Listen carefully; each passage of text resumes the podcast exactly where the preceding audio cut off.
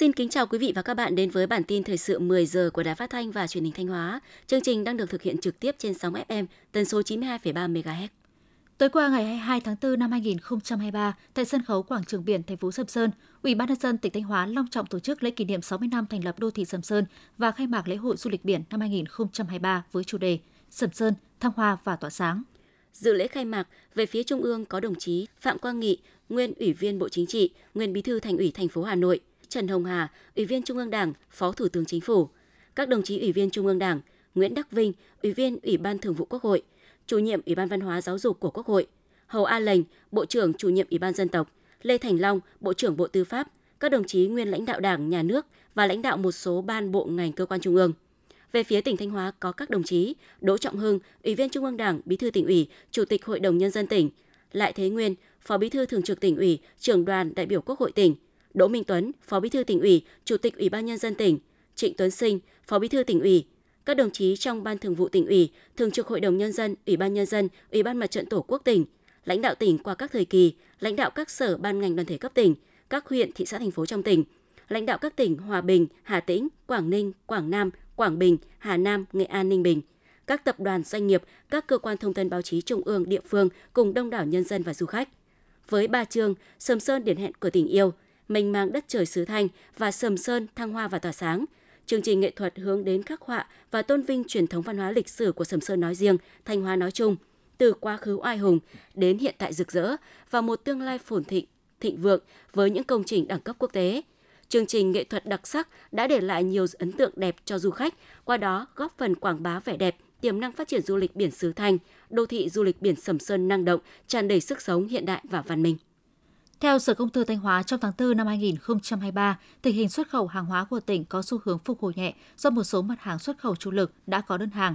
Tổng giá trị xuất khẩu hàng hóa tháng 4 năm 2023 của Thanh Hóa ước đạt 419 triệu đô la Mỹ, tăng khoảng 29% so với tháng trước.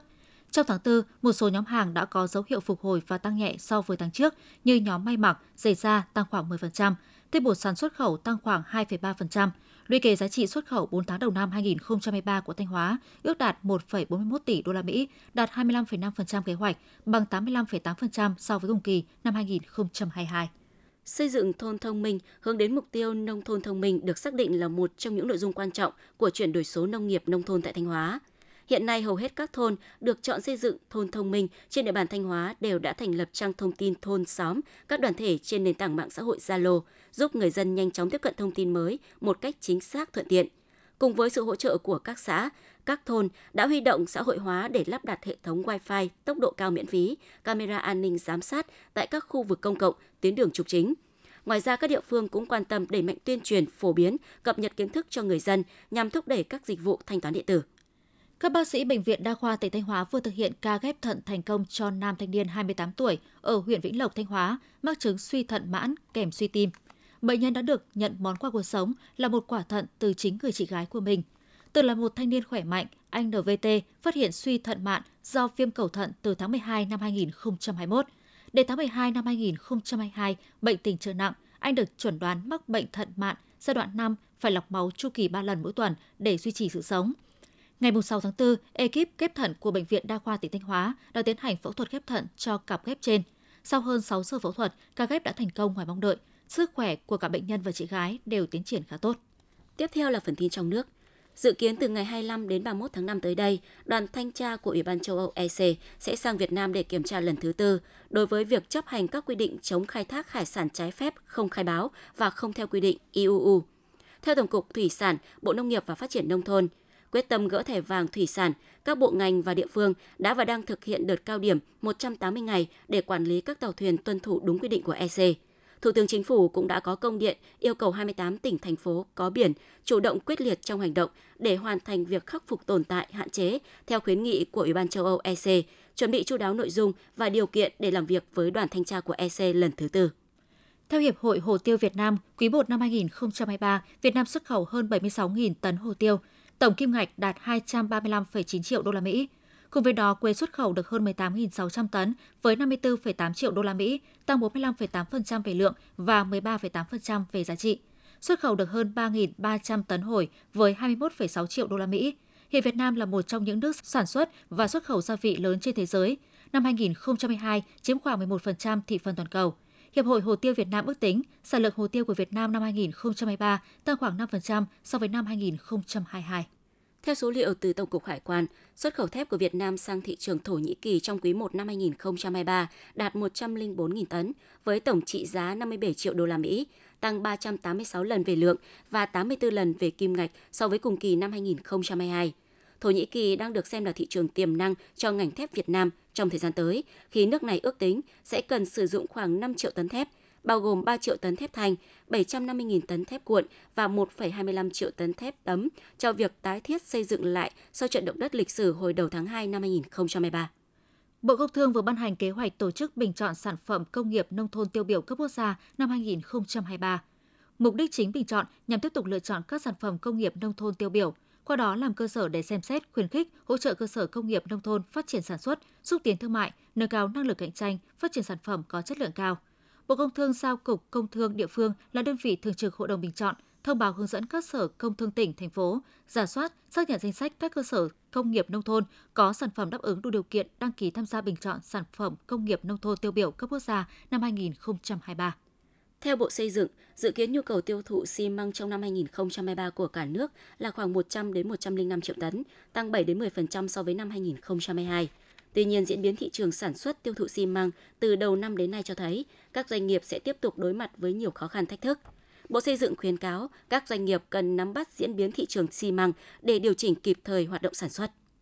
15 di sản văn hóa phi vật thể được UNESCO công nhận như không gian văn hóa Cồng chiêng Tây Nguyên, nhã nhạc cung đình Huế, ca trù, hội sóng ở đền Sóc và đền Phú Đồng, tín ngưỡng thờ cúng Hùng Vương ở Phú Thọ, thực hành then tày, nùng Thái, nghề làm gốm của người Chăm, nghệ thuật đờn ca tài tử Nam Bộ được trình diễn tại quảng trường Hùng Vương, thành phố Việt Trì, tỉnh Phú Thọ. Đây cũng là dịp để gần 1.000 nghệ nhân, diễn viên của các đoàn thuộc 13 tỉnh thành phố sở hữu các loại hình di sản gồm Hà Nội, Bắc Ninh, Tuyên Quang, Yên Bái, Vĩnh Phúc, Phú Thọ, Nghệ An, Hà Tĩnh, Thừa Thiên Huế, Quảng Nam, Bà Rịa Vũng Tàu, Ninh Thuận, Đắk Lắk, gặp gỡ giao lưu, truyền lửa đến công chúng để cùng bảo vệ, giữ gìn và phát huy di sản. Tối qua ngày 22 tháng 4, tại thành phố Hà Giang đã diễn ra lễ khai mạc Festival Khèn Mông, tỉnh Hà Giang và lễ hội văn hóa ẩm thực ba miền Bắc Trung Nam năm 2023. Tại sự kiện, các đại biểu và du khách được đắm chìm trong không gian văn hóa các dân tộc, thưởng thức chương trình nghệ thuật với chủ đề Mùa Xuân Cao Nguyên, tìm hiểu sự tích cây khèn Mông, thưởng thức tiếng khèn Mông, tham gia các hoạt động trải nghiệm thực tế nghề thủ công truyền thống của đồng bào các dân tộc, các trò chơi dân gian, mua sắm các sản phẩm đặc trưng của địa phương, đặc biệt là thưởng thức tinh hoa ẩm thực Hà Giang và 14 tỉnh ở ba miền Bắc Trung Nam, cũng như hương vị ẩm thực Nhật Bản, Trung Quốc. Tối qua ngày 22 tháng 4, chương trình khai mạc lễ hội Đình Kim Ngân và Hội nghề Kim Hoàn năm 2023 đã diễn ra tại khu phố cổ Hà Nội, số 42, 44 phố Hàng Bạc. Lễ hội Đình Kim Ngân và Hội nghề Kim Hoàn năm 2023 với nhiều hoạt động phong phú, gồm lễ rước truyền thống từ Đình Kim Ngân đi qua các tuyến phố Hàng Bạc, Hàng Bè, Hàng Dầu, Đinh Tiên Hoàng, Hàng Khay, Lê Thái Tổ, quảng trường Đông Kinh Nghĩa Thục, Hàng Đào, Hàng Bạc và về Đình Kim Ngân. Hội nghề Kim Hoàn năm 2023 diễn ra đến ngày 7 tháng 5 với nhiều hoạt động giới thiệu không gian sắp đặt và trưng bày các sản phẩm thủ công mỹ nghệ tiêu biểu của các làng nghề Kim Hoàn, trình diễn, thao tác nghề do các nghệ nhân và thợ thủ công của các làng nghề thực hiện. Hôm qua ngày 22 tháng 4, số ca mắc COVID-19 mới là 2.337 ca, thấp hơn so với 2 ngày trước đó. Đáng chú ý, sau 4 tháng không ghi nhận ca mắc COVID-19 tử vong, thì Bộ Y tế thông báo ghi nhận 1 ca tử vong tại Hà Nội. Số bệnh nhân đang thở oxy là 132 ca, trong đó có 24 ca thở máy xâm lấn cao hơn so với những ngày trước. Giới y khoa tiếp tục khuyến cáo người dân thực hiện 2K, khẩu trang và khử khuẩn khi đến nơi đông người, người có nguy cơ cao và tiêm chưa đủ mũi nên sớm đi tiêm chủng. Bảo hiểm xã hội Việt Nam cho biết, từ đầu năm 2023 đến nay, có 40,4 triệu lượt người khám chữa bệnh bảo hiểm y tế, tăng 12,7 triệu lượt, tức 45,9% so với cùng kỳ năm trước. Tổng số chi phí đề nghị bảo hiểm thanh toán hơn 3 tháng đầu năm là trên 26.900 tỷ đồng, tăng trên 7.690 tỷ, tức 39,9% so với cùng kỳ năm 2022. Quý 1 năm 2023 có 99 người bệnh được Quỹ Bảo hiểm Y tế chi trả chi phí khám, chữa bệnh trên 500 triệu đồng. Ngoài ra, có 4 người bệnh được Quỹ Bảo hiểm Y tế chi trả phí khám chữa bệnh 3,1 đến 4,1 tỷ đồng một người. Theo Trung tâm Dự báo Khí tượng Thủy văn Quốc gia, nắng nóng gay gắt, có nơi đặc biệt gay gắt ở phía Tây Bắc Bộ, khu vực từ Thanh Hóa đến Phú Yên sẽ kéo dài đến hết ngày hôm nay 23 tháng 4. Nhiều nơi có nhiệt độ cao nhất 36 đến 39 độ C, có nơi trên 40 độ C.